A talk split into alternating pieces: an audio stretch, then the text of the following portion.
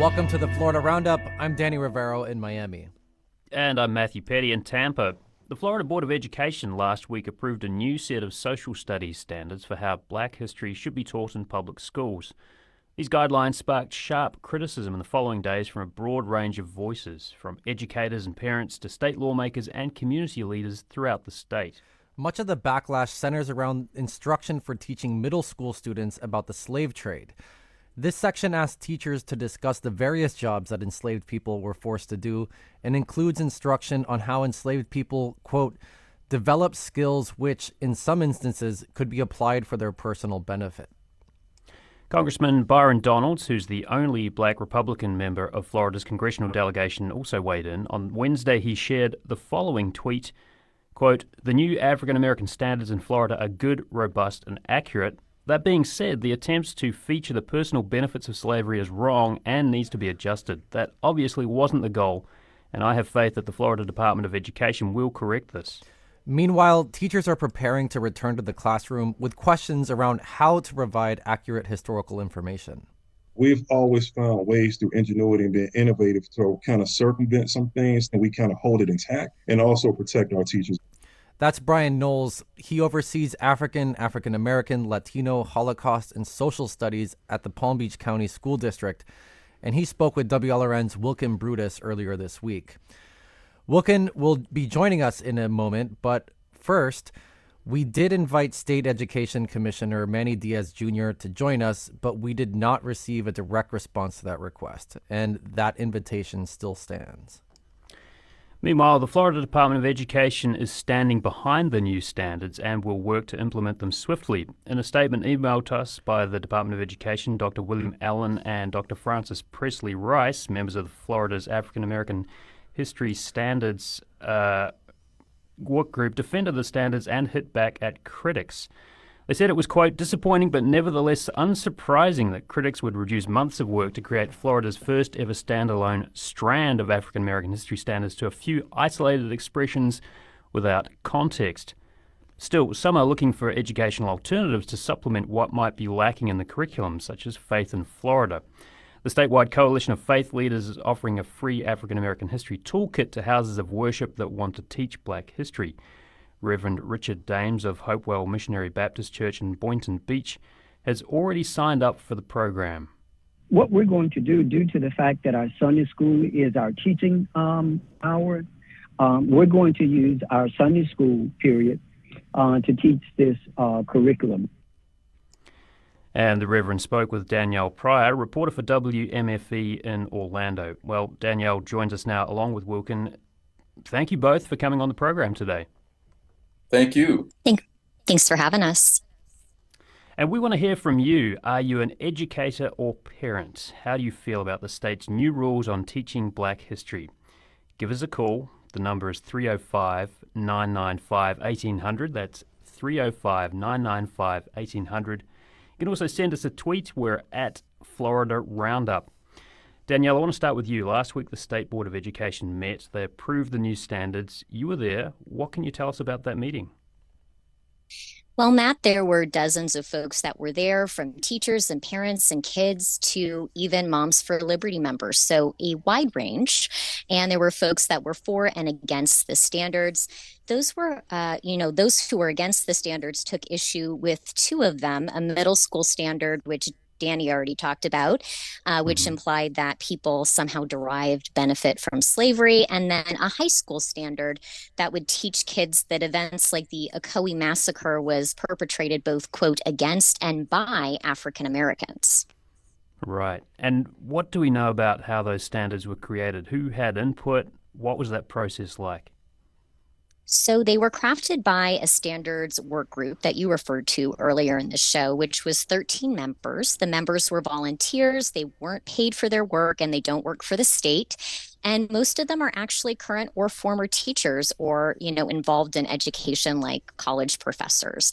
Um, three mm-hmm. of them are actually from the central florida area where i am right now and there was a very good mix of black white and latino folks in the work group. And their goal was really just to see if the current social studies standards could align with the stop woke act Um, and in a statement released by Dr. William Allen, who's one of the more talkative members of the work group earlier this week, he said that the group used a quote, methodical process to put the standards together. They started in February, they ended in May.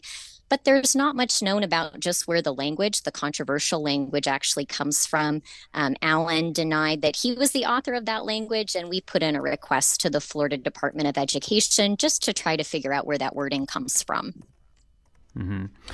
Um, so there's been outcry from parents, educators. You've done a lot of reporting around this, Danielle, and lawmakers. And a fraternity announced as well that it's moving its 2025 convention from Florida. What did they say about the move? Why is it significant? Yeah, so Alpha Phi Alpha is actually our country's oldest Black fraternity, and they pulled their 2025 convention out of Orlando this week. And they said it was, quote, due to Governor Ron DeSantis's harmful, racist, and insensitive policies against the Black community. They mentioned the standards as well as, quote, a barrage of harmful and discriminatory policies on protests, voting rights, education, diversity, equity, and inclusion. Um, so many reasons, actually, for pulling out that they mentioned in their statement. And they are not alone. We've had uh, several conventions that have been canceled over the last few weeks here in the Central Florida area. A mm-hmm. Con of Thrones conference, uh, the Association of Perioperative Registered Nurses, the American Educational Research Association, the National Society of Black Engineers, and AnitaB.org have all pulled events from Central Florida, citing laws like Stop Woke and also the Parental Rights and Education Law. Mm-hmm. We just heard, uh, Danielle, you were talking about Dr. William Allen, one of the more talkative members of mm-hmm. uh, that group. Let's just take a listen to a little bit of sound. We have some sound from Dr. Allen talking to NPR this week. Let's listen to that. I think the sentence explains itself. Its grammar is certainly perfectly clear. One refers to the fact that those who were held in slavery possess skills, whether they uh, develop them before being held in slavery, while being held in slavery, or subsequently to being held in slavery, from which they benefited uh, when they applied themselves in the exertion of those skills. Uh, that's not a statement that is at all controversial. Uh, the facts sustain it. The testimonies of the people who lived the history sustain it. Wilkin Brutus with WLRN want to bring you into this conversation now. Uh, the pushback against these new standards is mostly focused on two parts. One part suggesting, as, as the clip we just heard said, that, that enslaved people benefited somehow from their forced labor. And another part that talks about, quote, violence perpetrated against and by African Americans in some really notable episodes of, of racial violence uh, here in the state of Florida too. And well, can you talk to a teacher from the Palm Beach County School District about this? Uh, what was their response to to that?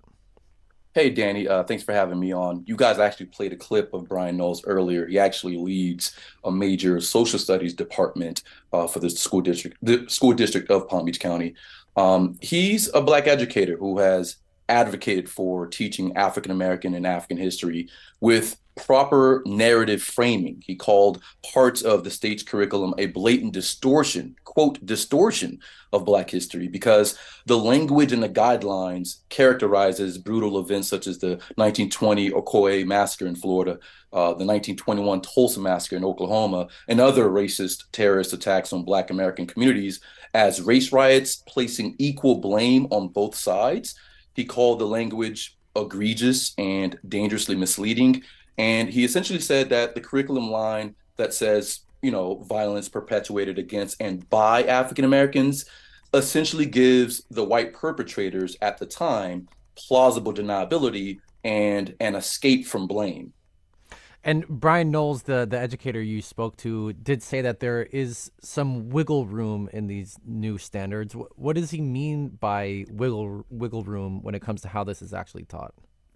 Yeah, essentially, he's talking about that particular type of narrative framing. Um, that teachers should have the ability to teach accurate facts uh, to reduce the fears of revisionism. If you recall that 1921 Tulsa race massacre example that I gave you, uh, it was once described as the Tulsa riot. And that language has been changed to accurately portray not Black people as perpetual victims, but victims of this type of violence. And that um, that affluent majority black Greenwood district in Tulsa was referred to as the Black Wall Street. And so Knowles basically says that teachers will still be able to teach about the social, psychological, and economic impact this type of violence has had on Black Americans. So despite uh, the, the guidelines from the state, there's still some wiggle room to add the necessary context for for all students to learn about the history. You can call us at 305 995 1800. Want to go to the phones now? We have Jim calling from Boca. Jim, thanks for calling. You're on the Florida Roundup.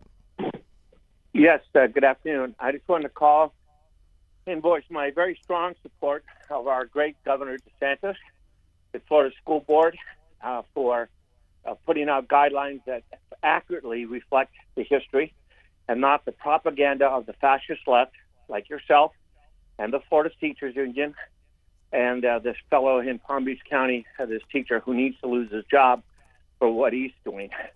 Uh, the, the, propaganda that uh, that uh, is, the left is spewing uh, hate against this country. that this is a okay. racist country. Okay, Jim. And, Jim, we, we hear you. Um, Danny, can I respond to that? Please, please, please go ahead, Wilkin.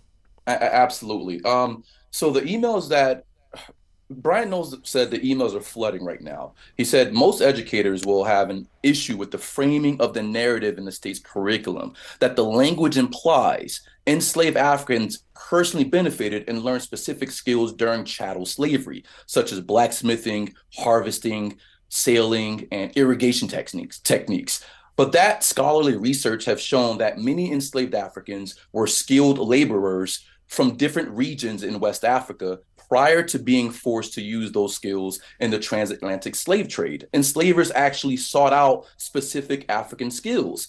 The small West African countries like Benin and Togo, who are l- literally known for blacksmithing. Now, Knowles told me not to put those facts in the forefront of teaching Rob's black people who they you know, about their their history, and it impacts how black students see themselves and their ancestors, and how all students view Black American contributions to the regional makeup of the United States. And so these sort of ad hominem attacks uh, about fascism doesn't really match what Knowles and a lot of Black teachers are actually saying here. Um, it, it's and, about and, presenting. And and, yeah, and, and, I think um, something to consider is that even if you one would say enslaved Africans benefited in some kind of way from this, that was one generation when they got freedom, and then all the other previous generations were not necessarily um, benefiting from that because they were still enslaved, right? Um, yeah, I, I do. I, I want to bring Danielle back into this conversation. Hey, um, Danielle, um, the, these new standards they are part of a larger effort to reshape mm-hmm. Florida's public education system. Can you give us a little more context here? Yeah. So, you know, um, in 2022, we know that Stop Woke Act passed, and it really limited what teachers can teach and students can learn in terms of race. If anything makes anyone uncomfortable, basically, we can't talk about it in Florida classrooms. And then in January this year, Governor DeSantis banned just a pilot of an AP African American history course. A month ago, a summer institute that would have taught public high school teachers how to teach African American history was postponed without any kind of explanation. And then throughout the year, we've seen the state education department really reject social studies textbooks um, categorically if they bring up anything related to George Floyd or taking a knee or anything like that. And that's all while the parental rights and education law, or Don't Say Gay, is being expanded. Um, and now, you know, starting this school year, teachers really won't be able to talk about gender identity or sexuality in any of the grades. So we're seeing a lot of kind of sweeping changes take place in the background. Indeed. Uh, we've got some comments coming in as well. Jennifer, a parent in Monroe County, writes Why are you so afraid to tell students the truth about history? Understanding how history works gives all of us a way to look at the future clear eyed and optimistic. Hiding the truth mm. only serves white supremacy and patriarchy. And then Leslie, a Palm Beach uh, teach, a parent rather in Palm Beach County, uh, writes, "Will teachers say who say slavery was not beneficial be fired?" Danielle, I wonder you talk to teachers. I mean, are, yeah. are there concerns about how this rule might be or these new standards might be implemented or what it means for teachers? Yeah, absolutely. They're very concerned. You know, the Florida Department of Education put out a memo this week saying that these standards will be enforced. And, quote, we're not turning our backs on the great work of the African American History Task Force. Um, but I would be more concerned if I was a teacher right now with the implications of the parental rights and education law. That's sure. the law, Matt, that there's new policies in place where if you talk about someone's, you know, if you speak to a child using their preferred pronouns or you let them use a bathroom that aligns with their gender gender identity, you can get fired and you can lose your license. So that mm-hmm. one I think is a bit more threatening right now. And we'll have to see with these standards just how they're enforced. Indeed. Let's get a call in from Danelle in Jacksonville. Danelle, you're on the air. Hey, thank you for having me. Um, basically, you if you look at can you hear me? Yeah, go for it. Okay, basically, if you look at the standard of the new curriculum, it goes against the same law that the governor put in place to keep other students from feeling less than you know, other students by the way history is taught. Because if you're mm-hmm. looking at them saying slaves benefited from the skills they were taught, you're basically telling black children that the only way you got skills when you were brought to America was through the white slave owners, and that's the way you were able to have a life and do stuff. So basically, you're teaching us that we were inferior to the white people that brought us over and enslaved us. Huh, that's a, I appreciate your call there, Danelle. Uh, Wilkin, what about that? Uh, uh, I mean, from the folks that you've talked to, is there some kind of thoughts about how this meshes in with the other laws that are already in place in Florida? Yeah, absolutely. Uh, and, and, to echo the caller's complaint, that's sort of the framework that Knowles was trying to convey during our interview uh, earlier this week, is that educators feel that they need the room to actually teach accurate facts and framing to reduce these sort of fears of revisionism. If you recall, the 1921 Tulsa Race Massacre, for example, was once described as the Tulsa Riot.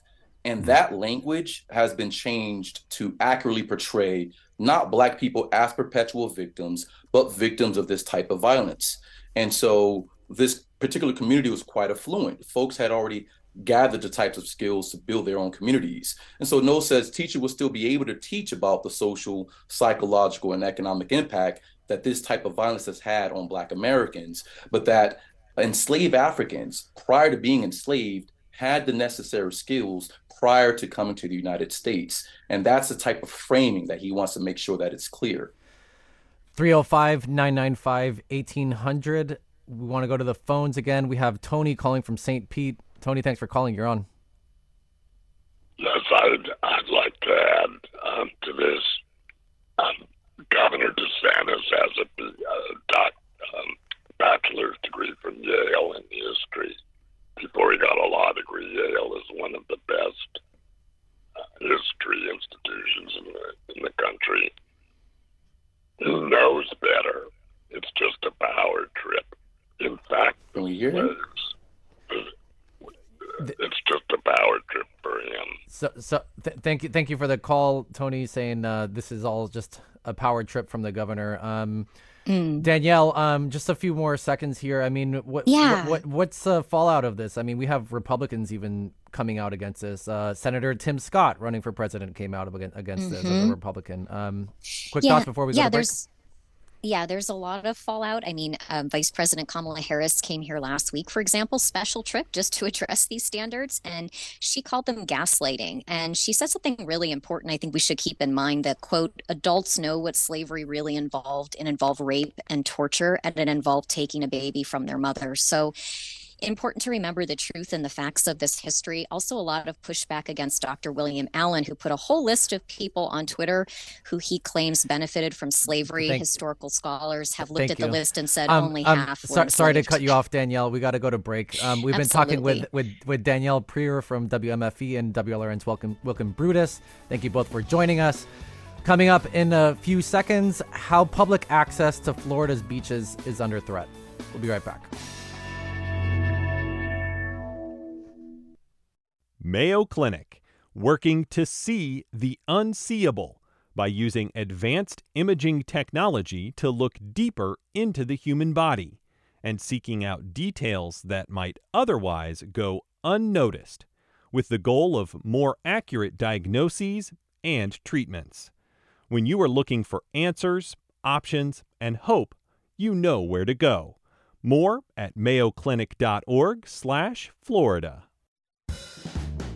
One Jerome Powell and other Grateful Dead fans, I'm sure, were sad to hear that Dead and Company are on its final tour. This is just like a microcosm of a little society where money's generated. People have similar beliefs of the music, whatever the case is, but they conglomerate to sell their wares, share their times, and move on. I'm Kai Ryssdal inside the Deadhead economy. Next time on Marketplace. Tonight at 6 here on WJCT News 89.9. Today in Music History from Anthology on 89.9 HD3. July 28, 2020, the British music magazine Q publishes its last issue, ending a 34 year run, and I will miss it.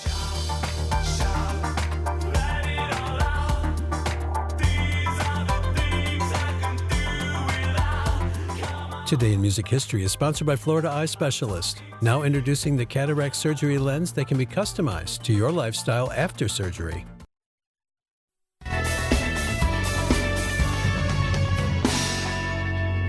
Welcome back to the Florida Roundup. I'm Matthew Petty in Tampa. And I'm Danny Rivero in Miami. Florida's beaches are by definition open to the public, according to the state constitution. But that doesn't always mean that you can plop your towel on just any piece of sand. After a controversial state law was passed in 2018, private property owners are increasingly posting no trespassing signs and calling the police when they say beachgoers are illegally entering their property. And this has led to years of legal battles in some parts of the Florida Panhandle, as residents say they're being cut off from a public resource. It's not just the Panhandle, residents of Sarasota and other parts of the state have been facing the same issues.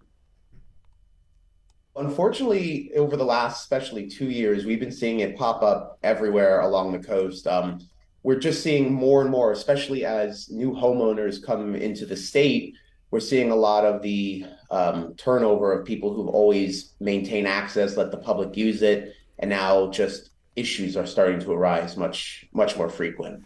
That's Evan Orellana with Surfrider Foundation, a national nonprofit advocacy group with a mission to preserve beach accessibility. Evan oversees their Florida chapter, and I spoke with him earlier this week. And I want to say the stakes of this issue are sky high in a state like Florida, where many consider beaches a birthright. About 60% of the state coastline is privately owned, just for a factoid. Joining us now to talk about public access to beaches during a historic heat wave is Samantha Hope Herring. She's the president of Florida Beaches for All, an advocacy group in the Florida Panhandle. And also joining us is Isaac Eger, who's written extensively on this topic for Sarasota Magazine. Samantha, Isaac, thanks for coming on. Thank you for having us. um, thanks for having me. Of course, of course. Um, and we do want to hear from callers on this. Um, you can call us at 305 995 1800. Has beach access been an issue in your community? Can you go to the beach that you've been going to for years? Let us know. Um, Samantha, let's start with you on this conversation.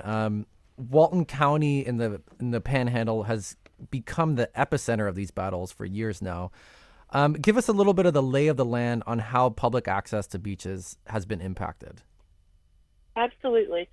Um, many people are aware um, that the Panhandle has sort of been the ground zero, if you will, for um, the issues going on uh, regarding public beach use. Um, and and for all practical purposes, um, you know, folks realize the use of public beaches either by a deed or um, a doctrine called customary use, uh, quiet title, or, or, any other legal means. Um, that's generally how people have had, had, access to our, our beaches in Florida.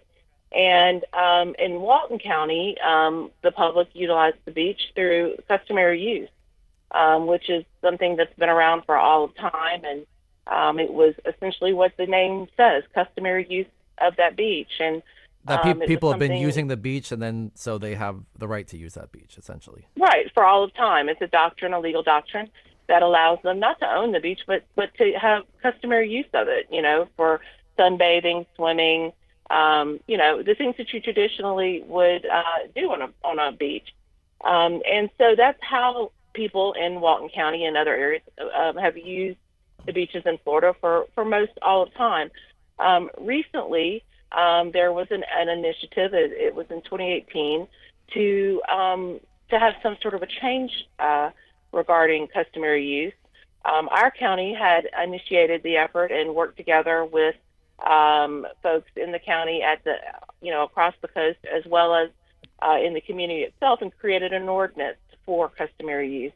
Um, shortly thereafter, there was um, a, a, bill. Um, it was House Bill 631 that went through our legislature. Um, a lot of people call it the Huckabee Law. Mike Huckabee uh, owned a piece of property at the time. He no longer owns the property in Walton County. Uh, owned a piece of property and um, wanted to um, have a private beach available to him.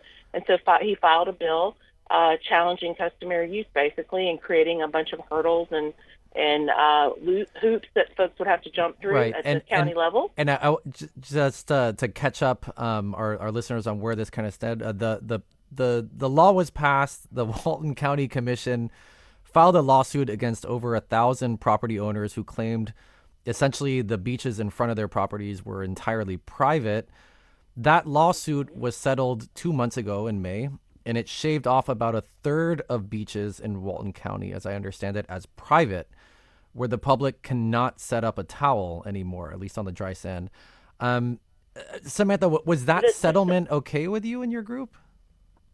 Absolutely not. I mean, the settlement, the litigation that ensued after that law 631 was passed, we had two different efforts to repeal that bill um, because uh, many people don't know this, but Walton County was the only county that had been uh, not grandfathered in. You had to have an ordinance uh, with in order to, to realize customary use in your county. Walton County had one. We were not grandfathered in. So there, that's how that litigation you just mentioned ensued. At that point, our organization, Florida Beaches for All, uh, was one of the, the interveners in that, that litigation. Um, and we had to let that play out in order to see what was going to happen. Um, and we're not happy at all with it. In fact, um, it essentially does exactly what we believed it would do. It, it basically created privatization in places that traditionally had had customary use in place. And um, that, of course, now has set precedent in other areas. And it's really uh, a, it's a real big problem for advocates who believe that Florida beaches are for all people and everyone should have, you know, uh, the right to use them as our Constitution clearly intended. So um, we definitely know that there's a lot of work ahead, and we plan to challenge um, uh, anyone trying to privatize beaches in Florida. And and Samantha, just uh, so our listeners get an understanding, like what does this mean practically for residents of Walton County? Can like are there beaches where people have been going where they can no longer well, go? What, what it means is if you understand that the beach there's beach access points that are you know, been strategically um, acquired in different in all of our counties, Walton County included. Um, and what it means is basically, you know, the land that, if you will, is a strip of land that is a beach access point that people um, have to stay on. So if it's a, let's say, a five foot, you know, wide strip of land that is, you know, uh, 20 feet long, straight to the water, um, that is essentially, uh, you know, where folks have to stay if they're not in one of these quote unquote zones that have been identified uh, in the settlement. Now, that that's a very, again, it's a lot of legal uh, wranglings, and you can imagine that local law enforcement trying to uh, take a order and determine with maps and you know what what is one of the, the zones that they've identified and what isn't. It's going to be a very complex mess because again, customary use had been in place for all of time. So these things are are are where we are with the litigation, but it's absolutely not the end of this fight. It's it's essentially we've lost a battle in a war for private beaches. You know, uh, public beaches being you know uh, coming under attack to be privatized. So we've got a lot of organizing and work to do uh, for people who believe that uh, our beaches belong to the people of Florida and the people who come here to, to of course, uh, enjoy our, our tourism um, and need access to those beaches and, and use of those beaches. So, um, you know, we, we've got, we've definitely got our work cut out for us. Um, mm-hmm. Today, it means a lot of confusion, a lot of ambiguity right. in the law.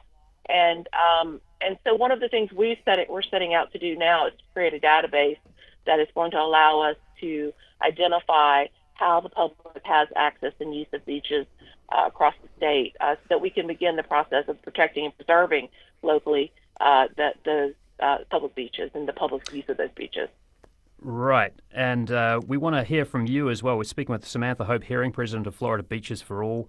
and we're uh, talking about the privatization of beaches. Want to hear if you've kind of experienced some of that? Is there a beach you've maybe been going to where you've suddenly seen a no trespassing sign posted? 305 995 1800 is the number to call. You can also send us a tweet. We're at Florida Roundup, or an X, I guess it might be called now.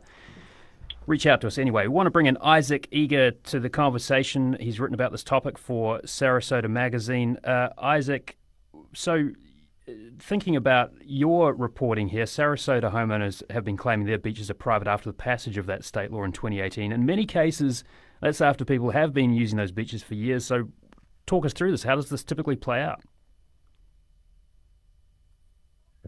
Isaac, well, there? it plays out because. Uh, uh, can you hear me? Hello. Yeah, yeah, go for it. I'm on. Okay. Uh, we have two very bad laws, is what it comes down to. Uh, both the customary use doctrine and the mean high water line, which determines the line between public and private property, are purposely inscrutable. Uh, you cannot have anyone come to the beach and point and say where that is. And what I found in my reporting frequently was that uh, the private property owners would either lie to the people or have actual uh, wrong surveys. The surveys done, uh, other private surveys were done that showed that sometimes there was a discrepancy of like uh, 11 to 10 feet. Uh, and, and so what you have are uh, uh, bad laws that favor private property owners. And so long as these two laws are in place, uh, private property owners will continue to uh, take more and more property from the public. Wow. Now, people have actually been arrested for going to beaches that they've been using for years. One woman you talked to had photos uh, showing her at that same beach as a child 50 years earlier. How, do, how have those cases panned out? Well, a lot of it has to do with uh, people's willingness to go through the courts. Uh, there are some pending cases going on right now uh, but none of it looks particularly favorable. Uh, what we do need to have happen is more people willing to challenge the law f- with their bodies, sitting on the beach and get arrested, and then go through the court system and see what happens. Because what did happen with um, the woman that I wrote about was the her attorney, her public defender, was willing to take it to court, but at the last minute, uh, the state attorney's office dropped the case so that we couldn't figure out legally where things stood. So right now, what we have are law enforcement and judicial systems that don't actually want to see the law through and would rather rule through this inscrutability that favors private property owners. Huh. Let's go Well, to the phones I- I now. think that's Uh, th- yeah, but but before we do, let's just, let's just kick a call in here, and I'll, I'll come back to you if I could. But uh, Alex in Orlando, Alex, you're on the air. Hey, yeah, I'm a longtime Orlando native, and what I really want to ask is: Is this loss of our public beaches something Florida's been known for for years? Our beautiful public beaches. Is this symptomatic of what we see a lot of things in the state of Florida? Florida residents, Florida natives being priced out and being forced out by people coming here from elsewhere. That's that's really how it feels, and I'm curious what the uh, what the guests have to say. Thanks for that question, Alex. Uh, Well- Samantha, what what about that? Well, I, I can tell you that you know we had a Mason Dixon poll done in uh, 2018, and it was very clear that you know over 80 percent of the uh, Floridians who participated in that believed that Florida beaches were for everyone, um, and that were, should be available and be public. Uh, those beaches should be public. So we we know there's overwhelming support for folks who are here.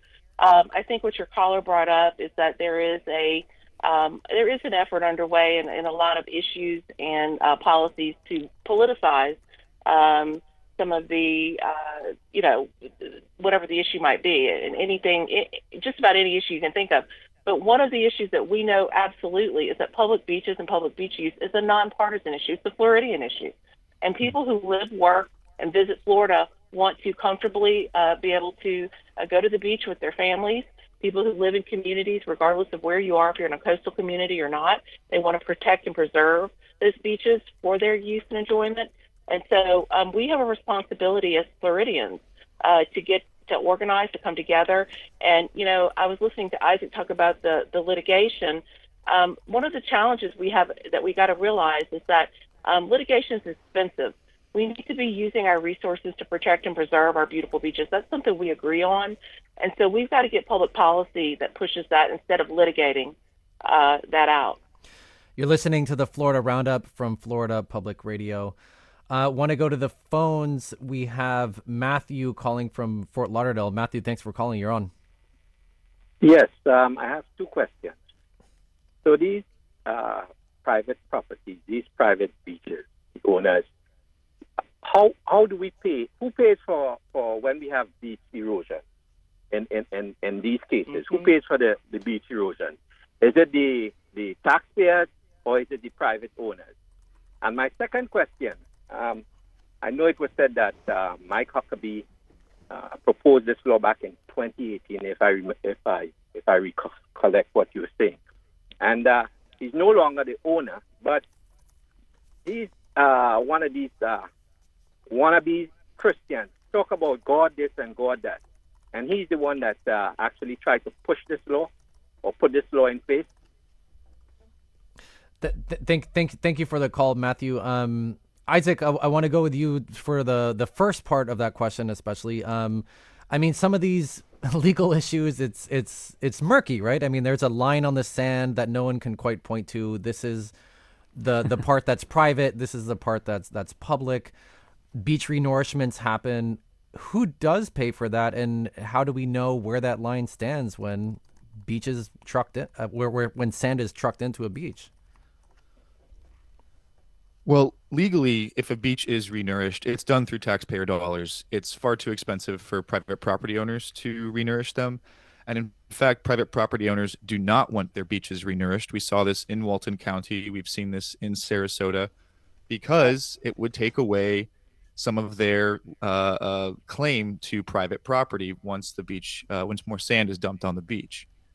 Because if, if those tax dollars are used, then then it would have to benefit the public in some way, essentially. Precisely. But this is even without beach renourishment, these houses are protected with public funds through flood insurance. I mean, we are already paying for these beaches. So it's not that we don't need beach renourishment to make some sort of public claim on them. All Florida taxpayers are already paying for these beaches. And um, we we only have a sh- short time to, to go, Samantha. But um, just yeah, sure. just uh, last thoughts. Like, what what are the stakes of this? I mean, this is obviously a big issue. Florida's known for its beaches. Some people are well, losing access yeah, Flor- to beaches. Florida is defined by our beautiful beaches, and um, we absolutely know as Floridians, bringing people together to protect and preserve those beaches is our mission as Floridians. Uh, we need to take the politics out of it and put the people into it because that's what our beaches are about. Uh, Florida Beaches for All will be working on a campaign, a public campaign of doing just that. And so we invite folks to get involved. If you you know want to get involved in that, um, just go to our website, Florida Beaches for All. And uh, in the next few weeks, we'll be launching a pretty big effort uh, to move forward and um, and organizing the state. So we know together that's how we are going to strengthen uh, the the public beaches use of, of you know of, of where we are today and through um, through activism through activism and and, and, education and and whatnot. Um, thank you and so much. We, yeah. we we've been speaking with Isaac Eger, associate editor of Sarasota Magazine. And also Samantha Hope Herring, president of Florida Beaches for All.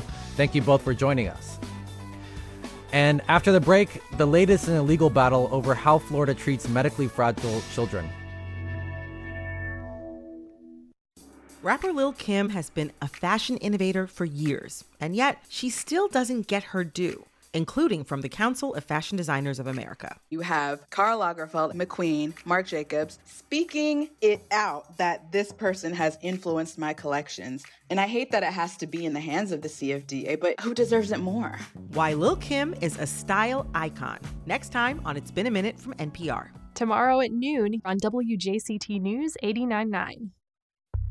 When Thomas Green went in for surgery to relieve pain in his legs, he was expecting it to be covered by his insurance. But a mix up by the provider left him and his wife with a big bill. My initial response was, This is impossible. So something's wrong. I'm Juana Summers, the fight to fix those charges on All Things Considered from NPR News. Starting at 4 on WJCT News 89.9. On the next Fresh Air, the challenge, exhilaration, and heartbreak of operating on the brains of children. Pediatric neurosurgeon Jay Wellons talks about struggling to save kids suffering from illness and injury and helping their parents cope with the trauma of seeing their children in mortal danger. Wellons' memoir is out in paperback. Join us. Today at 1 on WJCT News 89.9.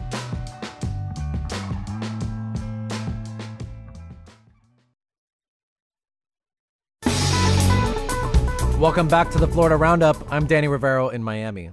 And I'm Matthew Peddie in Tampa. A federal judge has ordered the state of Florida to change the way it gives health care to children with severe disabilities. That's after the federal government has, for more than a decade, challenged the state's practice of placing children with disabilities in restrictive institutions like nursing homes. The state says this is an intrusion into state affairs by the federal government and that the order will be impossible to comply with. It's a complex and troubling story of how Medicaid is handled in Florida, federal law about the healthcare standards, and even the ongoing nursing shortage. Well, joining us now to talk about all of this is Carol Marbin Miller. She is the Miami Herald's Deputy Investigations Editor, and she's followed this issue for more than a decade. Carol, thank you so much for joining us. Thank you for having me. You can join the conversation too, as well, if you've been following along with the story. Maybe you have some personal experience with it. 305 995 1800 is the number to call. When with your questions and comments, you can also send us a tweet. We're at Florida Roundup. Uh, Carol, the details of this federal court case stretch back over a decade. Where did this issue of children with very fragile health conditions being housed in nursing homes and very restrictive institutions come about? Around 2012, two advocates for Floridians with disabilities filed lawsuits arguing that state health administrators were violating the civil rights of medically fragile children by essentially steering them into nursing homes for their care. Those suits ultimately were unsuccessful as a federal judge, William Zloch, dismissed them. But the U.S. Justice Department's Civil Rights Division adopted the litigations, and that case was allowed to proceed before, uh, I would say, three different judges eventually ending up before Judge Donald Middlebrooks, who presided over it at a bench trial in May. In both remarks from the bench and in recent orders, Middlebrooks was extremely critical of the parties for allowing the dispute to fester for more than a decade, even as some of the original named plaintiffs died. In recent days, he's accused the state of deliberately obstructing reform, quote, for obstruction's sake. Huh. So it sounds like things have actually started to move on this case. Would that be a fair assumption? I mean, you've been reporting on this issues for years. Does it seem like there is some change afoot for these kids? Not really. The the number of children who have essentially been forced to live in institutions has declined since the lawsuit's inception from upwards of 300 to the 140 kids living in nursing homes now. Mm-hmm. But the conditions that exist that leave some parents with little choice but to institutionalize their children remain the same. The woefully inadequate reimbursement rate for private duty nursing under Medicare being chief among them. Mm-hmm. Can you describe for us, Carol, the actual conditions in these institutions for these kids? Yeah, going back uh, over the last decade, experts for the Justice Department and state health records themselves have described a fairly shocking lack of developmentally appropriate and enriching activities for the youngsters who live in these institutions. Experts who have toured the three nursing homes that uh, remain, that, that house medically complex kids, say they spend most of their time either lying in cribs or sitting in wheelchairs in hallways. Advocates claim the youngsters get maybe 30 minutes of educational activities each day. And if they're lucky, they can watch movies or TV. Some advocates have compared institutionalized children to potted plants. According to a report filed in federal court, when one of the Justice Department's experts toured a nursing home, one of the kids literally bolted from his enclosure and tried to scoot away. Years ago, a former secretary for the State Agency for Healthcare Administration told reporters that kids from nursing homes were taken on field trips and allowed to go horseback riding. But I've never seen a record confirming that claim, and most children's advocates thought that remark was laughable. Carol, some families that need help for the care of their children say they've been left with no other choice but to send their kids to nursing homes hundreds of miles away from from their homes. Uh, can you help us understand like what leads up to parents making this really really tough decision to do something like that? Well, uh, according to Judge Middlebrook's order, it is extremely difficult to access 24 hour in home nursing care in Florida, even when a child's pediatrician or specialist writes a prescription for it. Among other things, that's because the reimbursement rate for private duty nurses under Medicaid, the insurer of last resort for impoverished and disabled Floridians, is so low that Medicaid recipients can't compete with folks who have private insurance. For children in Medicaid managed care plans, state law already requires the plans to ensure children receive 100% of the nursing hours that are ordered. But ACA, the Agency for Healthcare Administration, has never enforced that provision. So the managed cans care managed care plans basically ignore it. And lawyers with the state say that that this court order that that came down after the trial would be quote unquote impossible to comply with to provide these children with adequate adequate health care outside these institutions as per that court order. Wh- why does the state say that it would be impossible to comply with this? Well, I, I think they are conflating, and, and some would say intentionally conflating, the nursing shortage that is fairly unique to Medicaid to healthcare as a whole. But that just isn't true. And other states do not have severe shortages like Florida does. In his orders, Judge Middlebrooks has argued that Florida artificially created a nursing shortage by uh, having such a low reimbursement rate and then used the shortage as an excuse to make these kids languish in nursing homes even longer. It's a kind of circular reasoning where the state, you know, creates this nursing shortage and then says, look, we can't provide nurses because we have a nursing shortage. You're listening to the Florida Roundup from Florida Public Radio.